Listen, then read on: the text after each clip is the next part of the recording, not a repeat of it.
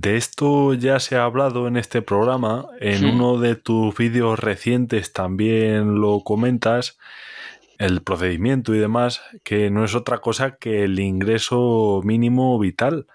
Eh, ¿Consideras que a día de hoy ha demostrado ser útil? No, sincera, la, la- la respuesta corta primero que te puedo decir es que para nada. Es, ha sido bajo mi punto de vista, y no, no porque lo diga yo, porque yo es que ni lo, para me entiendas, ni los he tramitado ni nada, porque la gente no está para, para contratar a gente para que se lo tramite, ¿no? Hmm. hice varios vídeos sobre eso porque me parecía, digo, hombre, mm, hasta cierto punto tiene una finalidad, vale, X. Pero es que primero ha sido un engaña a bobos, ¿no? Luego, aparte de un gasto de 3.000 millones de euros, que se dice, se dice pronto, y luego ves las finalidades o a qué gente va destinada, y yo me encuentro, por ejemplo, en el canal, es que hay muchos comentarios en los vídeos, de primero, que se los han denegado porque a la persona que lo necesita no se lo dan. Persona que lo necesita es sin ingresos, sin haber cotizado hace tiempo porque no puede, porque no puede trabajar, enfermedades o gente mayor, y no se los dan por mm, defectos formales o porque no están empadronados del todo bien o porque uno está aquí y otro está allá. Es decir, para la gente que pudiera ser útil a efectos de subsistencia, no le es útil. Sin embargo, luego hay mucha gente que, que lo cobra porque lo tienen todo muy bien organizado, y todos sabemos de, quién- de qué tipo de gente hablamos, que viven de este tipo de subsidios, ayudas, que hay, y no es, no es algo que haya que ocultar, y pues luego encima te, o te preguntan, oye, co- cobro mil euros, ¿puedo, ¿puedo pedir el ingreso mínimo vital? Este es, este es el sistema que tenemos aquí, ¿no? De, de solicitantes muchas veces, y, es que está plagado. Estos comentarios yo al final yo no contestaba, porque claro, ¿cómo puedo decirle a una persona que una ayuda, que para una persona, yo que sé, una persona de 60, 63 años, 4, mayor, que no tenga ingresos, que le dé una ayudita de 460 euros hasta que se vaya a una jubilación no contributiva o lo que sea, le puede ser beneficiario y hasta ahí pues tiene una labor ¿no? de, de subsistencia dentro de nuestro Estado de Derecho. Tenemos prestaciones no contributivas y que ayudan, pues eso, mínimamente a subsistir. Pero es que luego hay otra gente pues que la está solicitando como el que pide, como el que va a comprar el pan, pues voy a pedir esta ayuda, pido la otra y estoy cobrando mil euros. Más luego lo que Mm. no se podrá saber de gente que trabaja en B y que además pide las ayudas. Igual que la gente que cobra el paro y trabaja en B, me parece exactamente igualmente reprochable. Pero bueno, que no ha sido para nada útil. Además, las, los datos que se han dado en los medios han sido demoledores, de decir, de yo que sé, de creo que era un millón y pico, no se habían tramitado ni 200.000 al principio, es decir, un fracaso total. Además, han, pecado, han mu- muerto de éxito, para que me entiendas, porque pensaban asumir un, un nivel de solicitudes y han asumido 500 veces más. Se ha visto la ineptitud de poder gestionar esto y pues al final eh, ha sido un fracaso absoluto. La idea, entiendo, de Podemos era dar a aquellas personas sin ingresos un dinero X, pero les ha salido mal. Por, por suerte o por desgracia, no lo sé, porque no sé bien bien cuál era esa finalidad, pero ya he visto en algunos otros estados, digamos, en otros países, este tipo de conductas. Y a mí personalmente me lo han dicho mucha gente, ¿eh? y no, no solo, o sea, no las personas, sino también juristas y profesionales, que este tipo de, de medidas no son para nada, son bien aceptadas, claro, porque a la gente, oye, mucha gente con hay mucha necesidad que le digan que va a cobrar un dinero sin hacer nada, pues para ellos es maravilloso, pero luego Mm. todo el todo lo que comporta eso mm, es peligroso, muy peligroso. Hmm.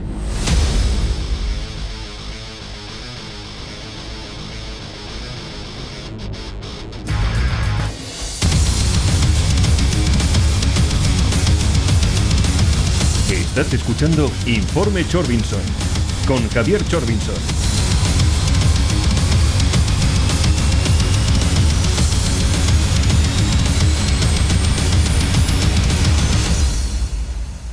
Sobre esto te quería preguntar sobre las otras, digamos, leyes similares que ya había en otros países, o por lo menos parecidas, pero claro, un poco también a lo que tú vas es a que la gente prueba y oye, si suena la flauta, pues bienvenido sea. Sí. Sí, sí, no, a ver, en otros, claro, eh, por ejemplo, aquí en, ¿te refieres a otras leyes que haya por aquí en España o en otros países de, de este tipo? Sí, bueno, genes, claro, en España también puede haber, pero sí, me refería sobre todo en otros países como Inglaterra, por ejemplo, en el Reino Unido ya existía algo por lo menos parecido, que Hmm. no sé si se está ejecutando de la misma manera. Ostras, pues mira, yo en ese aspecto no te puedo decir concretamente en, en Inglaterra, no, ahora mismo no caería, te mentiría. Sí que sé que hay otros tipos de países que tienen este tipo de paguitas o ayudas para gente con ciertos problemas económicos y demás y lo que consiguen es un tema de clientelismo. Pero Mm. los que los que se aplican se aplican por un fin de obtención de votos. Mm. No, no te podría concretar mucho más así, digamos, pero el de Inglaterra no lo sé. Me- si la hay, me extraña porque es un sistema, puede haberla, ¿eh? no, lo, no lo desconozco totalmente, pero teniendo en cuenta que nuestro sistema eh, de seguridad social es de los más extraños que hay, porque es mixto, y que, Inglaterra tenga es- ese tipo de ayudas me extrañaría, la verdad. Pero bueno, puede ser algo parecido. Claro, pero bueno, sí que habrás visto, pues, en fin, el típico comentario de buenos que se quejan aquí de una ley que en otros países ya existía. Y te dan ahí un listado de países como diciendo, bueno, es que esto ya lo hacen en otros sitios, no es para tanto, queriendo decir eso. Sí, claro, no. Mm, A ver, es que, pero es que en, ca- en casa de cada uno, ¿no? Mm, Cada uno sabe lo que tiene. Es decir, eh, Mm. Porque un país tenga una ley que dé ayudas o, o subsidios a, a sus, a sus ciudadanos, a lo mejor es porque, pues porque no perjudica en nada, porque los ciudadanos también son de otra manera. En España no somos igual que en Inglaterra, ni somos iguales que los alemanes, ni somos iguales que los argentinos o los venezolanos. Es decir, somos totalmente distintos. Entonces, pues bueno, mm, sí que es todo muy criticable, ¿no? Pero no sé.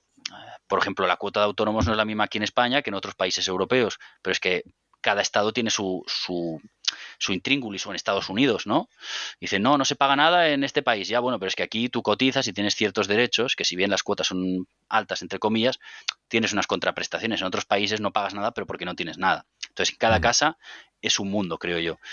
Y bueno, los que critican también, que me digan a mí las leyes exactamente, y entonces ya veremos concretamente, ¿no? Que, que, que de igual hay o que, o que les distingue a estas leyes, pero no sé, yo muchas veces estas listas de, de países con ayudas iguales, no sé, mm, soy un poco escéptico porque las- la mayoría de las leyes ya no, ni se entienden las de aquí, para que me entiendas, mucha Mm. gente, ¿cómo va a entender las de fuera? Entienden lo que quieren, lo- no lo que les interesa. Hmm. Sí, pero para sacar un recorte o un titular sobra. Oh, sí, claro, obviamente. Sí.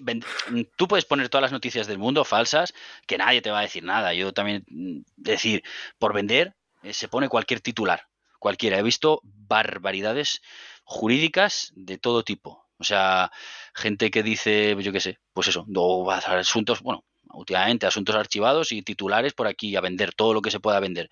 Pues oye, contra eso la ley también te ampara, pero claro, poca gente va a denunciar a un diario o lo que sea. Porque es que quién se va a perder el tiempo en eso. Pero ellos ganan dinero. Exactamente. Estás escuchando Informe Chorbinson con Javier Chorbinson. Participa con nosotros en redes sociales. Apunta, arroba chorbido.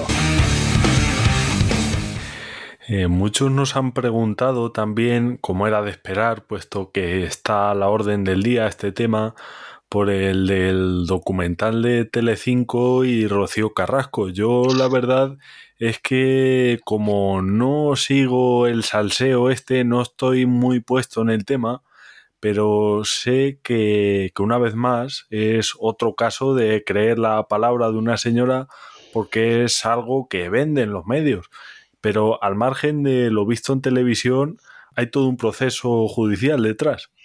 Sí, correcto. Es que esto es este asunto es de los más eh, bárbaros que puedo ver en la tele. Es un caso clarísimo, como te decía antes, ¿no? De vender titulares y teniendo en, me da igual exacto y, que te dé igual la presunción de inocencia, que te dé igual eh, que hayan resoluciones judiciales detrás que digan todo lo contrario, ¿no? Aquí yo tampoco soy muy salsero, ¿eh? ni mucho menos, pero me llegó por un montón de seguidores, me dijo, oye, ¿tú has visto esto? Resulta que Telecinco realiza un documental de más de 60 horas de grabación, una teleserie, hablando sobre una señora que dice ser víctima de a violencia de género, en términos generales, ha tenido en violencia psicológica durante muchísimos años. Y esta señora en su día presentó una denuncia, varias o denuncias por violencia continuada, etcétera, y el juez lo que determinó es que no había indicios suficientes para determinar que eso existiera, entre otras cosas porque lleva mucho tiempo y bueno, da igual. Y lo archiva. Esto pasó en 2018 y ahora, pues estamos hablando de la friolera de tres años después, cuatro desde el principio, sale un documental poniendo de vuelta y media a su expareja, un señor que la justicia ya le ha no juzgado, pero sí, eh, digamos, hecho el, tomado las medidas, ¿no? Y su presunción de inocencia, que es algo que tenemos todos, quedó intacta. Pero esta señora, no contenta con eso, y no digo, o sea, no entro al caso en sí, da igual, sea este caso, sea cualquiera, no contenta con eso, pues empieza a vender por dinero sus, eh, su historia, su verdad, y aquí todos los políticos de turno comienzan a eh, darle credibilidad simplemente por el hecho de ser mujer y por decir que ha sido una mujer maltratada. Y la han eh, considerado víctima de violencia de género, cuando para eso, perdóneseme, pero es que se necesita una resolución judicial, una sentencia, que no la hay, de hecho, y tenemos que, entonces ponemos en, contrapeso la presunción de inocencia de, la expareja que quedó intacta y luego vemos un documental con un tirón brutal que, va que ha tenido de, de, audiencia y que va a tener y bueno, pues este señor se le ha despedido, se le, se, ahora se le ve como un monstruo, cuando esta señora pues lo que hace es vender su historia por dinero, cuando anteriormente esta señora, que es madre, digamos, hace años que no ve a sus hijos, ya eso es una cuestión ya más de análisis eh, ¿no? De, si te lo crees o no te lo crees. Yo personalmente ni creo ni dejo de creer. Yo lo que no, creo, al menos, es que se pueda hacer esto de una forma tan, pues, a la ligera, ¿no? Y bueno, ya expliqué en un vídeo las consecuencias legales que esto creo yo que puede tener, porque estamos aquí hablando de injurias y calumnias, es decir, se le está poniendo a la expareja, que es cara, no me acuerdo el nombre, eh, como un maltratador, como que ha cometido delitos y además, pues eso, pues un monstruo en términos generales, ¿no? Pues es un delito de injurias, por porque se está yendo contra su honor y su dignidad, y aparte calumnias, porque se le está imputando un delito que ya tiene una resolución judicial que dice que no hay indicios, que se archiva el procedimiento. Pues bueno, Telecinco podrá, yo espero, bueno, Rocío Carrasco obviamente le saldrá bien la jugada, porque se dice que ha ganado muchísimo dinero, ha cobrado muchísimo por esto, ¿no? Pero bueno, luego lo que pase, no sé, yo personalmente creo que esto son barbaridades jurídicas, que la gente, bueno, el nuevo Tribunal Supremo es Telecinco y da igual que haya una sentencia que te diga que no eres culpable o que seas inocente o lo que sea, ¿no? Lo que diga la tele va a misa. Y bueno, como la gente se lo cree mucho y aquí somos un país donde nadie ve Telecinco, pero son líderes de audiencia siempre, pues bueno, es lo que tenemos, ¿no? Sí, eso, eso lo he comentado también en alguna ocasión. Sí. Y bueno, has dicho una cosa que, que bueno, yo bajo mi punto de vista no la tengo del todo clara. Has hmm. dicho que, todo el mundo se supone que tiene presunción de inocencia, pero claro, habrá más de uno escuchando el programa que diga, bueno, en estos temas eh, yo creo que no la hay, porque si una mujer te denuncia, eh, tú directamente eh, vas al calabozo, en fin, el procedimiento este habitual. Hmm, sí, claro, no, o sea, presunción de inocencia teórica, teóricamente lo tenemos todos, ¿no? No somos, somos todos inocentes hasta que no se demuestre lo culpable, hasta que no se demuestre lo contrario, perdón. Y si cuando seas culpable serás condenado. Y teóricamente, en términos legales, no se te puede decir pues que seas un delincuente. Pero lo que bien dices, no hay una igualdad de trato para nada. La ley de violencia de género lo que hace es, por un lado, agravar mucho más las conductas de hombres hacia mujeres, porque se dice que se hace en base a una superioridad que yo no desconozco cuál, porque muchas incluso hay veces que son peleas, que yo he tenido asuntos que llevo da igual, tanto hombres como mujeres, son peleas del mismo tipo y la violencia es violencia, da igual que sea de hombre a mujer, mujer a hombre, es la misma, pero se trata distinto en términos legales. Y después el protocolo policial por este tipo de delitos es que una mujer que presente, y esto es así, una, un indicio de violencia, ¿no? y denuncie estos hechos, automáticamente la policía lo va a coger y va a detener a esta persona, al hombre, y lo va a meter en el calabozo porque es un delito mm, mucho más grave, digamos, que el que una mujer podría haber cometido, bueno, mucho más grave que una mujer podría haber cometido hacia un hombre. Es el protocolo policial. Ante indicios de violencia se le detiene al hombre. Y sí que es verdad que no es, o sea, esa presunción de inocencia mm, a nivel formal, digamos, la tienes, pero estás, tienes, es un delito de, de autor al final, porque es un delito de sexo. Por ser hombre ya tienes un trato, digamos, más peyorativo que el que tendría una mujer o el que tendría cualquier otra persona. Y sí, eso es lo más criticable. Lo han criticado jueces, eh, hay muchísimos jueces que lo critican sobre cómo se ha llevado esta, esta ley de violencia de género, que al principio se veía que quería ser como algo para luchar contra una conducta concreta y eso es algo que la ley no puede hacer, porque situaciones que se intentan o se dice intentar proteger ha comportado en una desnaturalización y luego el lado perverso de la ley, ¿no? Y de las con todos los respetos de muchas denunciantes porque saben que la ley les ampara, que son la, la, parte fuerte y que por el hecho de denunciar pueden arruinarle la vida a una persona. Y ese estigma no te lo quitas. ¿eh? Es lo que digo, con el caso de Rocío, de, sí, ¿no? Rocío Carrasco ha, pasado así. Han despedido a esta persona, da igual que sea inocente o sea culpable. A ti ya te han despedido. El juicio mediático, además, si, si existe juicio mediático, estás muerto en cualquier aspecto, en profesional o lo que sea. Porque a ti te dicen que eres maltratador, a la mujer se la van a creer sí o sí. O, y si dices que no te lo crees, eres un eres el heteropatriarcado, o eres machista, o, no sé. No puedes discutir, no puedes cuestionar a alguien que denuncia una situación de violencia, violencia de género. Sí que puedes discutir o puedes cuestionar otros tipos de delitos, pero esos no. Tienes que creértelos sí o sí, a pies juntillas. Y eso mm. es triste. Es triste que no se, que ahora parece que si criticas esta situación, no sé, pues eres algo que no eres para nada y encima más cuando ves que es dinero, etcétera. Pues bueno, que al final estamos en una situación, yo digo, cada vez peor. Eh, es, es, es, muy peligroso, primero, los medios de comunicación, luego que les dejen hacer lo que quieran y que no se tenga respeto por, por la presunción de inocencia. Y luego encima la ley, que va a peor, y con los ministerios que van cada vez poniendo medidas pues más desproporcionadas, incluso es que son injustificables prácticamente, y viendo discriminaciones y violencias donde no las hay, pues bueno, yo ya lo último que recuerdo que me hizo mucha gracia es que el aire acondicionado era machista.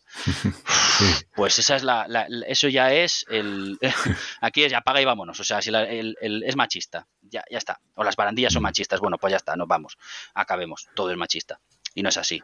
Y al final, pues, oye, las, mujeres incluso ya están muy cansadas. Yo tengo muchísimas seguidoras que me dicen que cuando pongo a criticar este tipo de situaciones ya me dicen, dices que esto es vergonzoso, lo que luchábamos, por lo que luchábamos antaño, que había cosas de una igualdad real, entre comillas, se está desnaturalizando y estamos luchando ya por, por, por tonterías, ¿no? Y al final parece que el hombre es un culpable porque sí, somos potencialmente violadores, somos potencialmente, no sé, somos, somos lo peor. Ya hoy día, hoy, hoy en día ser hombre es delito, prácticamente. Y es mm. vergonzoso esto, es muy triste. Lo del aire acondicionado, de hecho, nos lo mandó el mes pasado nuestro oyente y amigo este, precisamente Pablo, hmm. y te quería preguntar eh, si crees que es comparable con el caso de Juana Rivas, me refiero como bombazo informativo del año. Sí, totalmente. En ese aspecto sí. Juana Rivas es una persona que decide tomar la justicia por su mano haciendo las cosas mal y todos los políticos de turno se apuntaron el tanto en yo sí te creo, contra que lo mismo que han hecho con Rocío Carrasco, ¿eh? yo sí te creo, me da igual lo que sea, y, yo sí te creo, después Juana Rivas se sido condenada, porque no hace las cosas bien. Todos los juristas, por muy, podemos decir, oye, es que eh, por muy verdad que fuera o, dejara de ser verdad, los procedimientos están por desgracia o por, por, suerte, más bien por suerte, para cumplirlos, porque hay que ser garantistas. Y luego también parece ser que eh, si eres un maltratador, que es una palabra muy fea, pero tú puedes haber tenido una discusión con tu pareja, y, yo las he tenido, mutuas, peleas mutuas, donde incluso la mujer le ha tirado ceniceros, vasos al hombre, ¿vale? Y el hombre le ha pegado un empujón, el hombre es un maltratador y la mujer lo que hizo es defenderse cuando lo que pasó es que le estaba tirando a la cabeza un cenicero. Y entonces ya parece ser que con sus hijos, si existieran, no puede hacerse cargo ese hombre. Entonces las mujeres decide tomarse, en este caso como Juana Rivas, la justicia por su mano y decide no entregarlos, pese a que pueda haber pues un procedimiento de mm, o unas medidas adoptadas por los hijos, es decir, con una custodia, etcétera, porque se presume, ya se hace ella misma a la idea de que esa persona es una maltratadora. Es una idea que se la toma ella preconcebida y es posible que no sea así. Y pasa al final pues que hay condenas. Juana Rivas fue condenada por tomarse la justicia por su mano y es lo que hay. Es decir, inmediatamente, yo sí te creo, ¿qué pasó? Nada. El problema es ese, que no ha pasado nada. Porque cuando se trata de temas sobre violencia de género, parece que hay como un agujero en que nadie puede criticar, opinar y que todo es cierto. Y todo lo que diga la mujer es cierto. Y si no es así, pues a otra cosa. Pasamos a otro tema y eso. Y sigue siendo así. Aunque la persona, aunque la mujer no tenga razón, es que es víctima igual. Pues entonces, ¿para qué está la justicia? Al final los políticos de turno lo que quieren es suplir la, justicia por su opinión. Pues eso tiene, una, una, tiene un nombre. Y no es precisamente ni Estado de Derecho ni democracia. Ese es el problema. Comparte tu opinión con nosotros en nuestro WhatsApp 644-323222. Y sin irnos muy lejos de este tema, en uno de tus vídeos también explicas por qué se prohibieron las manifestaciones del 8M. Hmm. Pero la pregunta es, tras ver lo que pasó ese día, eh, ¿qué ocurrió con la gente que salió a hacerlas igualmente? Porque se han visto grabaciones de ese día en los lugares donde se había prohibido con gente igualmente a pesar de esa prohibición. Menor gente, obviamente, pero había unas cuantas. Sí, pues nada, lo de siempre. No ha pasado absolutamente nada. Con esto del, del feminismo hay un vacío. Tú puedes prohibir manifestaciones y se van a hacer igualmente. Y aquí no pasa nada. Tú, haz, tú limitas las manifestaciones y se ve como en Barcelona que hubo una barbaridad cuando estaban limitadas. Por salud pública, bueno, pues que la, el COVID es el heteropatriarcado. Nos, nos, el, el, COVID no me va a decir a mí cómo tengo que hacer yo una manifestación. Y se, pues la, la hacen, da igual. Pues eso no es una cuestión ya que sea por, por el 8M o por lo que sea. Es decir, si no es por una cuestión de salud. Se hicieron y aquí no ha pasado nada. Aquí no ha pasado nada y ya veremos lo, los resultados que tiene esto. Pues ya pasó el año pasado igual. El 8M se tenía que hacer independientemente de que hubiera informes o estudios que dijeran que aquello no era recomendable, teniendo en cuenta que el COVID a los dos días ya se sabía lo que era. Pues se obvió y pasó lo que pasó, que tuvimos unos contagios mucho más elevados. Y no lo digo sobre 8M, pero es que claro, es que eh, temporalmente coinciden ¿no? con, con lo mismo y no pasa nada, no pasa nada, todo, por, todo sea por, por el feminismo que a mí me parece súper bien que se manifestaran, pero que dejaran dos metros entre ellos, que hubiera un límite de personas, pero nada, pues se pasaron por el arco del triunfo la, la normativa. Hombre, pero así matan dos pájaros de un tiro. Por una parte dice, no, mira qué malos son en esta región o en esta ciudad porque no dejan hacer tal y cual y la hacen igualmente, matan esos dos pájaros de un tiro. Sí, sí, claro, sí. Es que al final el gobierno hizo algo muy, muy, eh, digamos, que sería muy ágil, ¿no? Muy hábil, Sí, que era sí, coger sí. y decir, oye, yo declaro un estado de alarma y que cada gobierno y cada comunidad haga lo que quiera. y, eso, y al final tiran, pasan la patata caliente a los gobiernos autonómicos. Yo por, ejemplo, yo, por ejemplo, creo que lo de Madrid lo hizo bien, porque tenía que prohibirlas o limitarlas de una forma tan... Es que claro, al final tú limitas y pasa lo que pasa, ¿no? Que se hacen Mm. igual y peor. Entonces tienes que, que tienes que optar por prohibición por un tema de salud pública. Encima, en Madrid, también es eso, en cada casa es un mundo. Pues Madrid, comunidad autónoma, era una situación, Cataluña es otra. En Cataluña no se prohibieron, si no recuerdo mal, se limitaban, pero en Madrid se tenían que prohibir, porque la situación de Madrid es crítica, o era crítica en ese momento. Había un montón de informes, y lo dice la, lo dice la sentencia. Hay informes que lo avalan y lo avala un juez, pero si luego hacemos lo que nos pasa, pues la justicia es el pito del sereno hoy en día. Es un test triste, pero es cierto. Y cuando hay Mm. manifestaciones de este tipo, reivindicaciones, pues parece que, que no, no, no hay problemas de salud, no hay nada. Hemos estado meses confinados, hemos estado, tenemos los trabajos, los negocios cerrados, hay gente en ERTE que no lo ha cobrado, pero oye, hay que salir por el 8M y si hay contagios masivos por culpa de eso, no pasa nada, todo sea. Eso es lo que me da rabia a mí, más que la manifestación en sí. Estás escuchando Informe Chorbinson con Javier Chorbinson. Participa con nosotros en redes sociales. Apunta, arroba chorbido.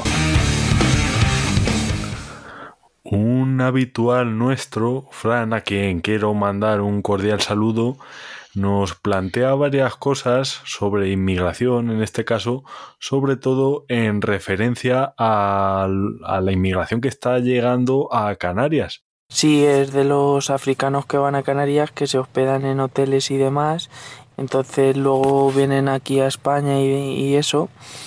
Y después de venir a España, pues no sé si la harán antes la nacionalidad allí en Canarias o cualquier cosa, porque vi un vídeo de que le hacían la nacionalidad en un día. Así que no sé si será verdad. Es muy raro, la verdad, que sea verdad.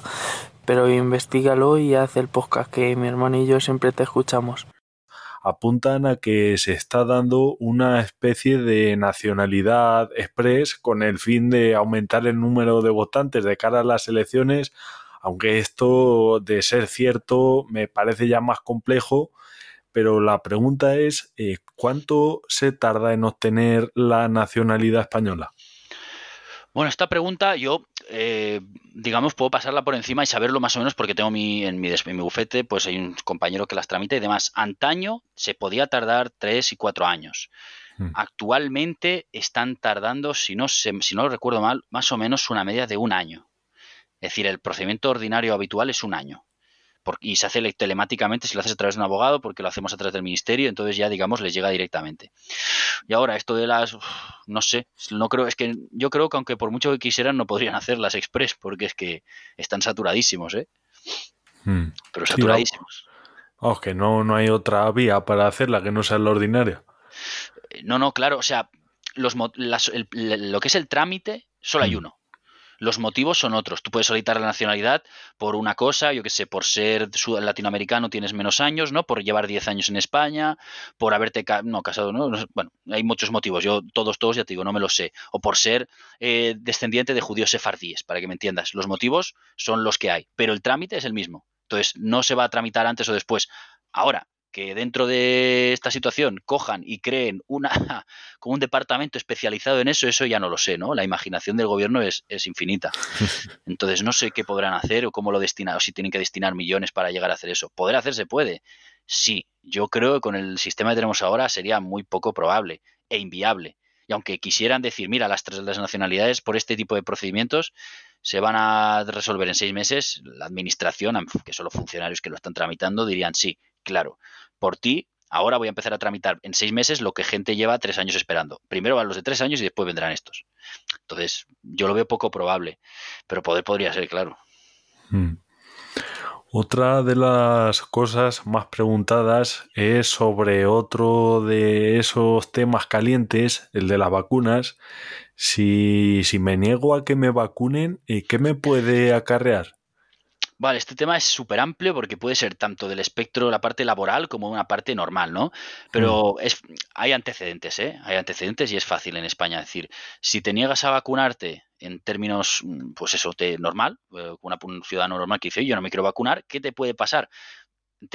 Generalmente nada. Ahora, sí que es verdad que, por ejemplo, para el acceso a determinadas zonas, no zonas, sino, por ejemplo, un colegio, etcétera, los colegios pueden pedir obligatoriamente la vacunación de los niños y esto pasa. A los niños obligatoriamente se les tenía que vacunar para que estén con otros niños, porque pueden ser un peligro para la salud. Entonces pueden limitar el derecho, por ejemplo, de padres que no quieran yo que se vacunar a sus hijos con COVID a que les nieguen una matrícula de un colegio y sería legítimo. Hay sentencias sobre esto, ¿no?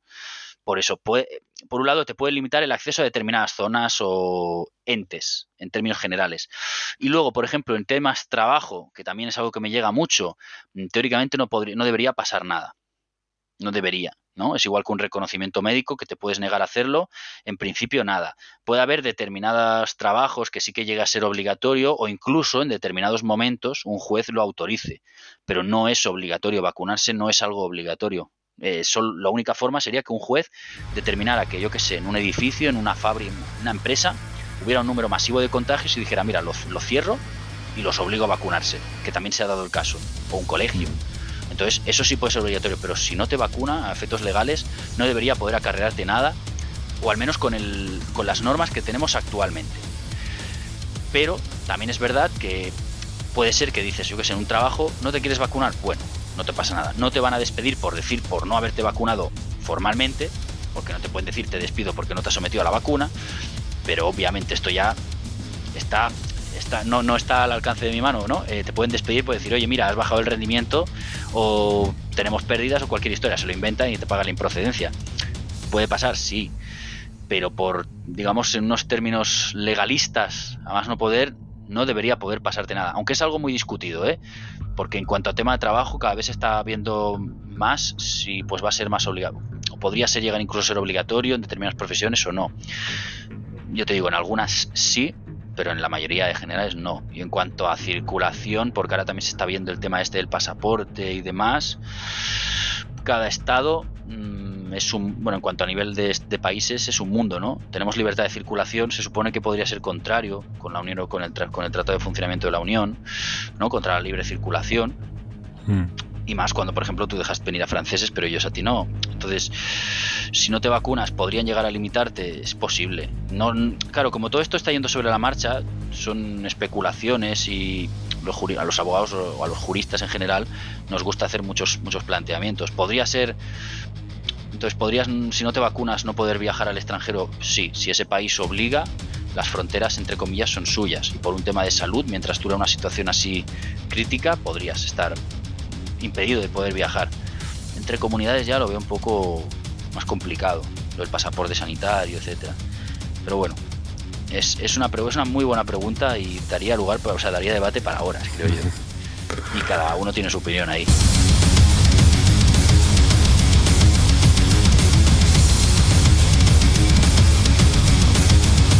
Ya puedes descargar y escuchar online este y todos nuestros programas en el podcast de Informe Chorbinson.